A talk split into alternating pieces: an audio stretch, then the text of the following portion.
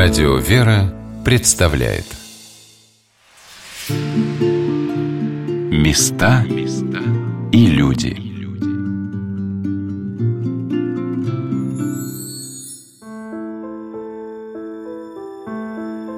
Имя святителя Феофана Затворника Вышинского известно в России и во всем мире всем православным христианам. Его духовное и литературное наследие настолько огромно, что не услышать о нем, переступив порог храма, было бы невозможно – но вот что удивительно. Немногие из тех, кто читал труды святителя Феофана, был в Вышинском монастыре. В этом его загадка. И дело не в том, что обитель расположена достаточно далеко от привычных паломнических маршрутов. Ехать сюда придется специально, но ехать в нее обязательно нужно. Потому что здесь постепенно, шаг за шагом, тебе начнут открываться вопросы, поставленные святителем Феофаном в заглавии одной из его книг «Что есть духовная жизнь и как на нее настроиться». Жизнь эта состоит из особых законов и правил, но познавать ее придется каждому человеку самостоятельно, потому что жизнь эта внутренняя, лично твоя. В одной из своих книг «Путь к спасению» святитель Феофан писал «Все такие подвиги и упражнения должно проводить каждому подвижнику в особенном, к нему примененном виде, потому что сами по себе они суть еще как бы материалы и рамки для правил. Правила строятся из них – через приложение их ко времени, месту, лицу, обстоятельствам и прочему. Это и должно быть сделано каждым подвязающимся или самим, или по руководству своего руководителя и духовного отца, сделано над всяким упражнением, и потом из всей совокупности их построен один всеобъемлющий порядок духовных упражнений или подвигов, где всему место и время, большому и малому. Наверное, когда святитель Феофан впервые приехал в Вышинскую обитель, он, как и все современные паломники, молился у чудотворного образа Казанской Вышинской иконы Божией Матери. Она была передана в обитель в 1827 году. Икона эта прославилась многими чудесами и исцелениями, и каждый верующий человек, притекая к ней, этот небесный покров Пресвятой Богородицы чувствует. Мы приехали в Вышинскую обитель на праздник перенесения мощей святителя Феофана Затворника 29 июня. После божественной литургии его преосвященство епископ Скопинский и Шацкий Феодорит рассказал для слушателей радио «Вера» о своем первом посещении Вышинского монастыря. Я приехал сюда не в сане епископа. Я же родом из города Скопина, и я, будучи семинаристом, здесь впервые оказался. Храм только один действовал, вот этот Успенский храм. Тогда еще даже здесь психбольница была. Мы как-то так все внутренне посетовали, когда же здесь будет полное возрождение монашеская жизнь возродится. Это где-то было, сейчас скажу, начало 2000-х годов. Еще мощи Мой... были в Эммануиловке? Мощи были еще в Эммануиловке. Их переносили в 2002 году, я хорошо это помню. Я заканчивал Рязанское православное духовное училище и готовился к поступлению в Московскую духовную академию. Хорошо помню, святейший патриарх приезжал. Перенесение мощей святителя Феофана Затворника из села Иммануиловка, где они находились с года прославления святителя в 1988 году, в Вышинский монастырь, состоялось 29 июня 2002 года. О том, как происходили события обретения мощей, на праздничной божественной литургии в монастыре рассказал настоятель московского подворья Свято-Введенской Оптиной пустыни архимандрит Мелхиседек Артюхин.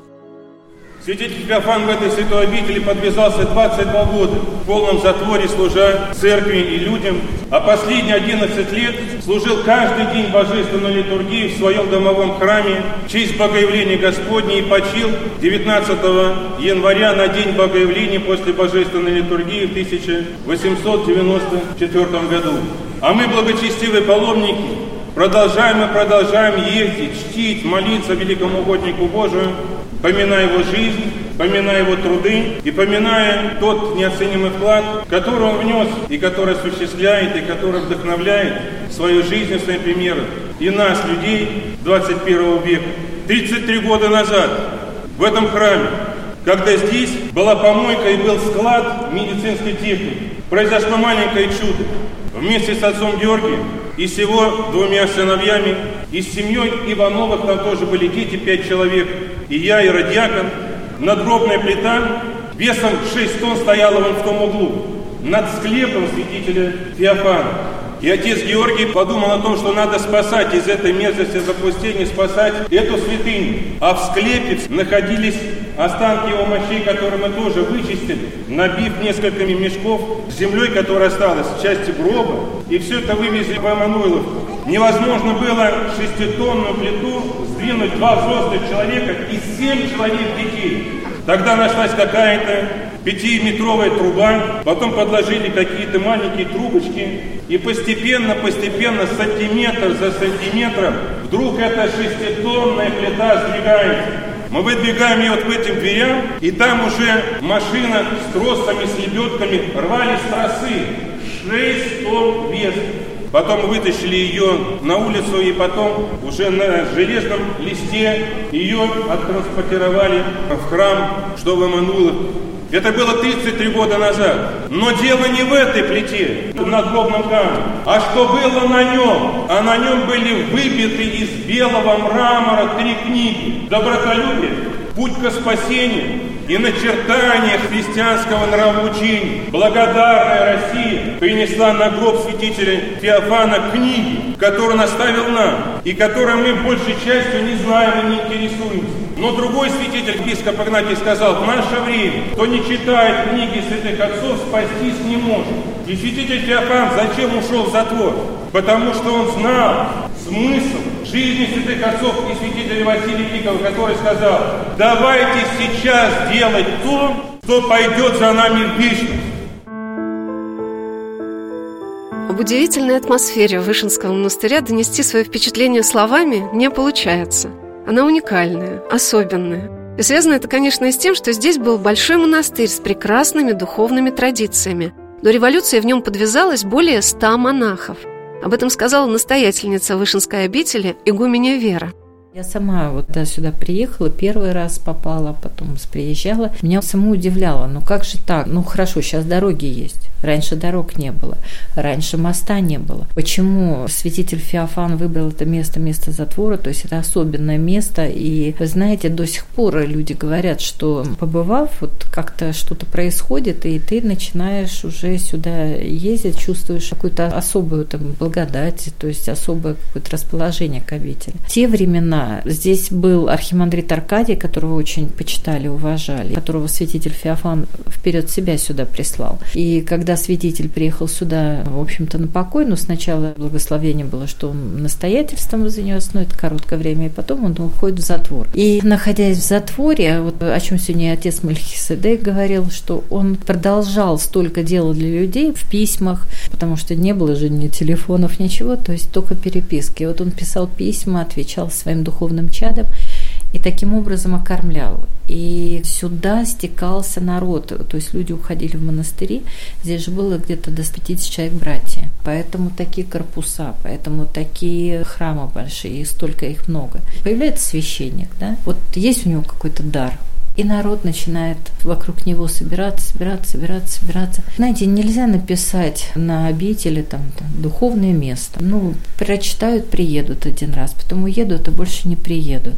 А вот присутствие здесь самого святителя Феофана, как в XIX веке, так и сейчас, оно, люди чувствуют его. Я говорю, навязать это невозможно. Это только вот на уровне какого-то вот восприятия такого духовного. И поэтому, видимо, люди ехали, монастырь расстраивался, возникали, ну, какие гостиницы большие. Это сейчас даже такие не везде строят. Отдельное здание трапезное было, ну, он тоже большое, и готовили на весь монастырь, потом еду монахи развозили уже по, по разным зданиям, кто где жил. То есть все определялось, вот в первую очередь, это вокруг кого-то, появился светильник, вокруг него собирается, конечно, уже народ.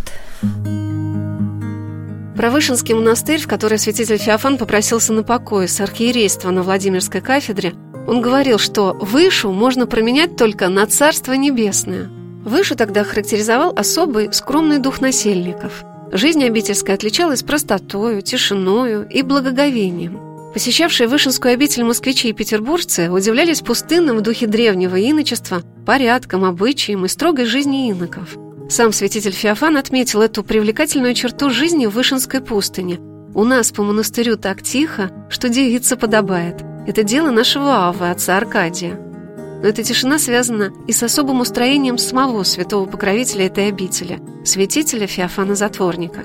Я спросила его преосвященство владыку Феодорита, каким для него раскрывается образ святителя Феофана – ну, конечно, складывается какой-то определенный образ о человеке, когда изучаешь его труды. Я не могу назвать себя специалистом в его биографии. Я по мере сил, конечно, читаю. Вот сейчас замечательно выходит серия «Летопись жизни и трудов» святителя Феофана. Вот второй том недавно вышел. Я стал изучать со второго тома, когда святитель уже был назначен на Тамбовскую кафедру. Я для себя много полезного черпаю из своего архиерейского служения, как он принимал решение. Там же, например, прошение такое-то, решение консистории епархиальной такое-то. Святитель полагал резолюцию на этом решении, соглашался, не соглашался. И вот мне очень интересно, как он поступал в тех или иных ситуациях. И, конечно, естественным образом складывается образ. Святитель – это был очень тихий человек. У меня сложился такой тихий, молитвенный. Мне иногда вот представляется он даже неторопливым таким человеком. Хотя он многое сделал на Тамбовской кафедре,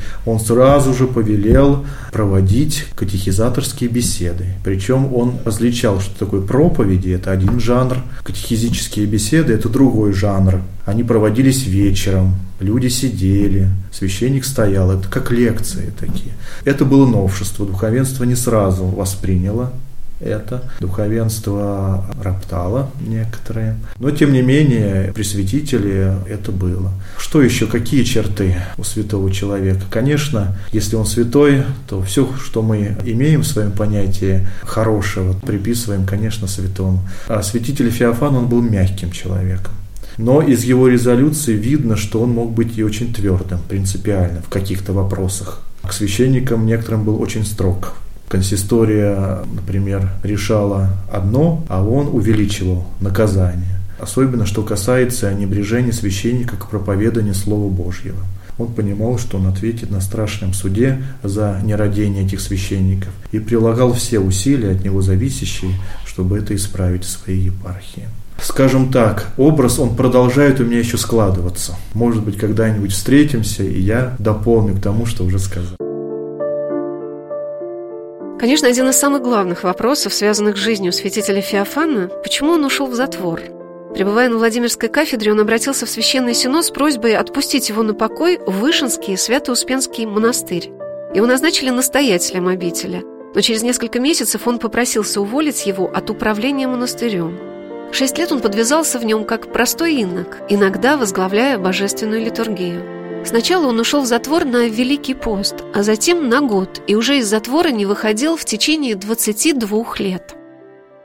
На самом деле затвор уходили, ну вот, наверное, последний Тихон Задонский святитель, но это когда было? Это было в 18 веке. И святитель Феофана все-таки решился на это, бросил все. Но вы имеете в виду, уходили в затвор архиереи, потому что преподобный Серафим же Нет, тоже... я имею в виду, и, да, и конечно, архиереи. Да. С поста как бы, да? Нет, когда в пустыне подвязаются, здесь все проще. Вот преподобный Серафим Саровский, там, в общем-то, вся жизнь так складывалась, и все ему братья помогали в этом. Нет, а вот архиерей – это человек административный, который иногда изнемогает от много попечительности в своей жизни. И здесь вот все оставить и уйти в затвор. Но святитель показал, и время показало, что его затворнический период, он самый плодотворный, даже более, чем вот когда святитель был на кафедре в Тамбове и во Владимире. Так что мужество им руководствовало. Вот вы правильно сказали, что это тайна человеческой личности. Мы глубинно не можем раскрыть ее. Но святитель, он чувствовал внутреннее призвание именно к такой жизни, к затворнической и к церковному писательству. У него был дар – дар слова. Он прекрасно мыслил, у него мысли излагаются последовательно, очень доступно. И вот епархиальные дела, они, в общем-то, мешали ему вот этот дар развивать. А это же дар Божий, его надо развивать. И поэтому святитель принимает непростое решение. Известно, что священноначале высшее сначала не с восторгом восприняли это решение святителя. Святитель Филарет Московский, который имел большой вес в Святейшем Синоде, изначально был против этого. Ему казалось, что святитель Феофан бежит от трудностей, чего не должно быть.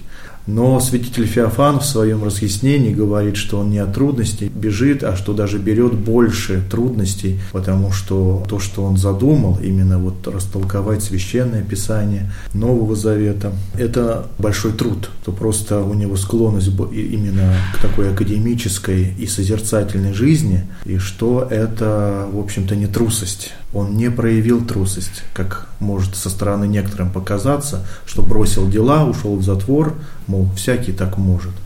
Нет, это не трусость, это было мужество.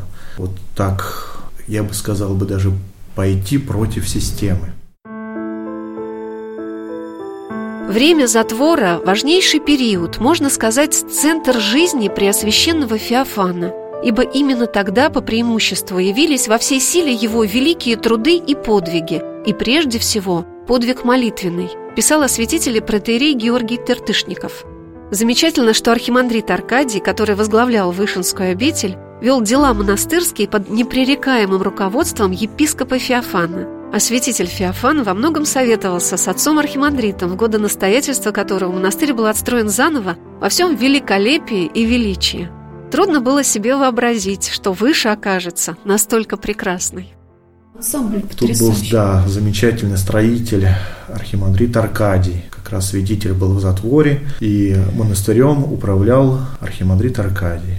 Есть такие люди, строители от Бога. И сейчас они есть среди духовенства, среди архиереев, которые имеют вкус, которые имеют какой-то потрясающий талант. В Оптиной пустыне был игумен Моисей, преподобный Моисей, который начинал любое здание строить там с рубля в кармане. Там скажут, надо построить богадельню какую-то. Он в кармане находил рубль и говорит, этого достаточно. Конечно, это несколько тысяч там может здание стоить, но ему рубля было достаточно для начала. Также и архимандрит Аркадий. Он не только монастырь отстроил, построил эти замечательные храмы, он же в округе помогал строить школы, духовно-просветительские центры, приходские школы, общеобразовательные школы. И до сих пор вот эти красивые здания – это результат вот строительного таланта архимандрита Аркадия. Аркадия. И нужно сказать, что авторитет святителя помогал обители.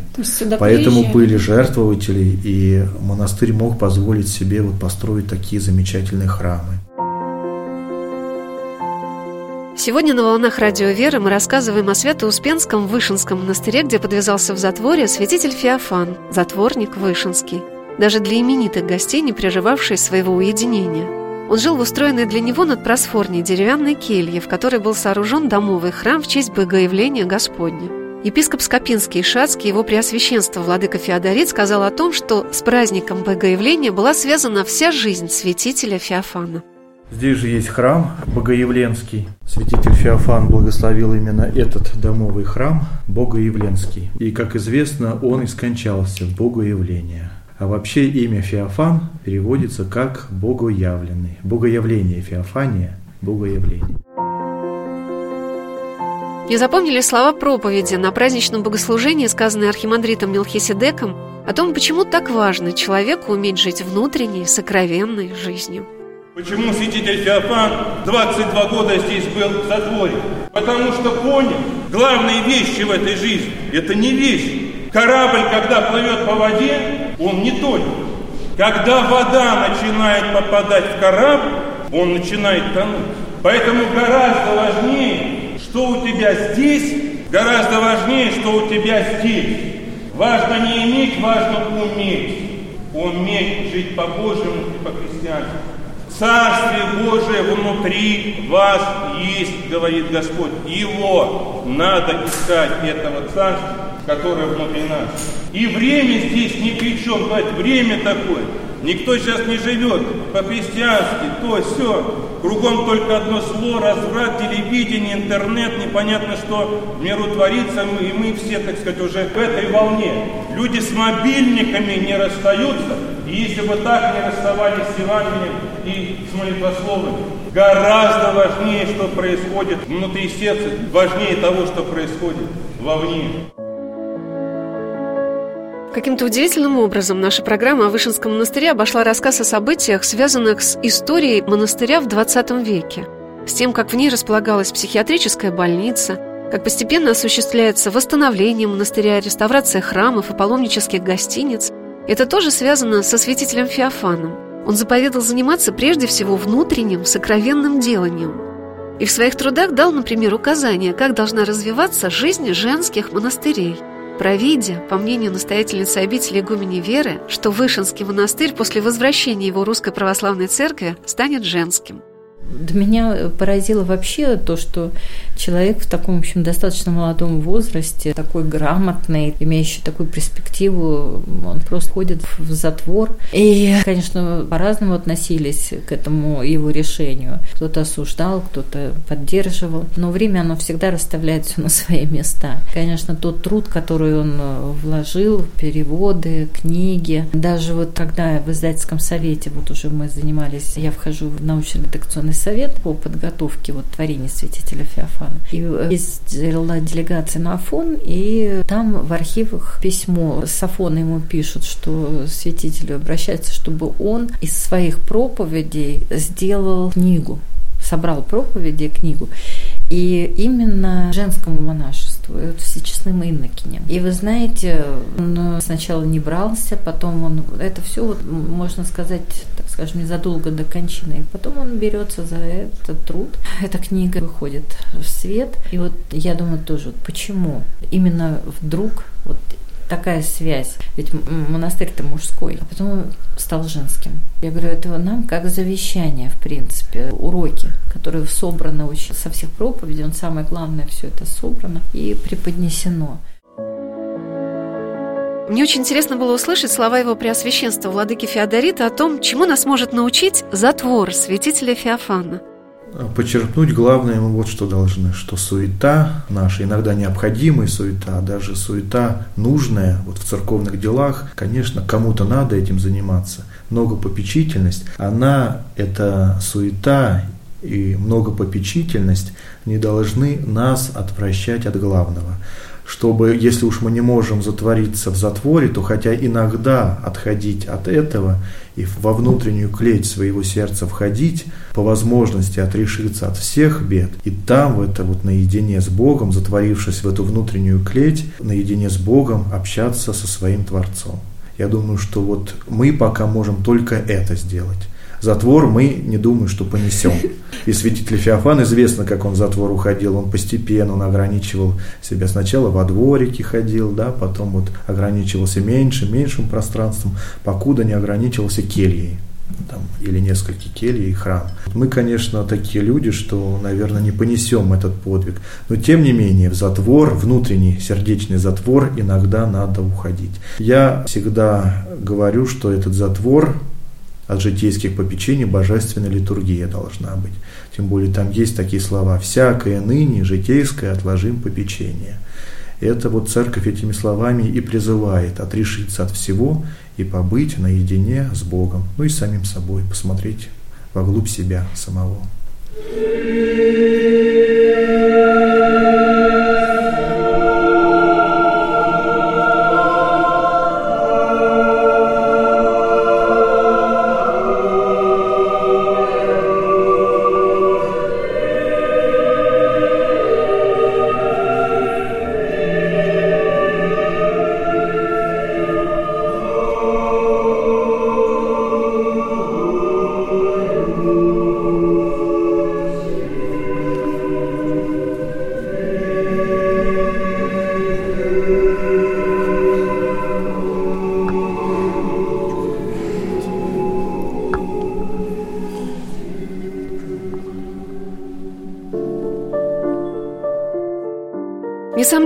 попадая в обитель, где подвязался такой великий молитвенник, как святитель Феофан Затворник, каждый человек найдет для себя много утешительного, но что самое главное, он понесет это потом дальше по своей жизни. На протяжении всего времени, пока я читала труды и письма святителя Феофана, я не переставала удивляться тому, что он продолжает что-то приоткрывать мне через свои слова и мысли. А главная мысль, которая мне запомнилась из писем святителя – что человек должен найти свое правильное отношение к Богу внутри своего сердца, чтобы обращаться к Нему в искреннем чувстве живого общения, не только словами, но всем своим устремлением к Богу и духом, и душой, и телом, в чистоте. А искать это живое чувство гораздо надежнее, когда рядом с тобой учитель. И в этом учительстве, отцовстве, желание передать другим свой опыт то, что открыл и даровал Господь. И состоит удивительный подвиг святителя Феофана, потому что он, сознательно отказавшись от возможности общения с теми, кого любил на земле, приобрел это дерзновение стать помощником многим и многим людям на пути спасения вечности. И выше это чувствуется особенно. Почему именно это место? Почему оно должно притягивать паломников? Отвечу вопросом на вопрос. Почему мы стремимся к Святой Земле? Мы читаем Евангелие, а когда мы приезжаем в Святую Землю, когда нам показывают Тивериадское озеро, место, где была произнесена по преданию Нагорная проповедь, место, где Господь крестился, это естественно для человека. Если мы кого-то любим, мы желаем и посетить те места, где этот человек находился, где он жил, какие места эти он любил. Также и со святителем Феофаном. Если кто-то серьезно изучает его творение, он проникается духом святителя Феофана, если хотите. И когда сюда приезжает и видит то, что, в общем-то, видел святитель Феофан, а здесь вот эти леса, они так и остались, ландшафты, они те же и остались, он не может не полюбить эти места. И, конечно же, здесь пребывает святитель Феофан, он продолжает здесь быть, он святыми мощами здесь почивает, и мы все верим, что и духом своим он невидимо предстоит здесь, в этих местах, и слышит людей, которые к нему обращаются. Поэтому обязательно всем нужно посетить Вышинскую обитель.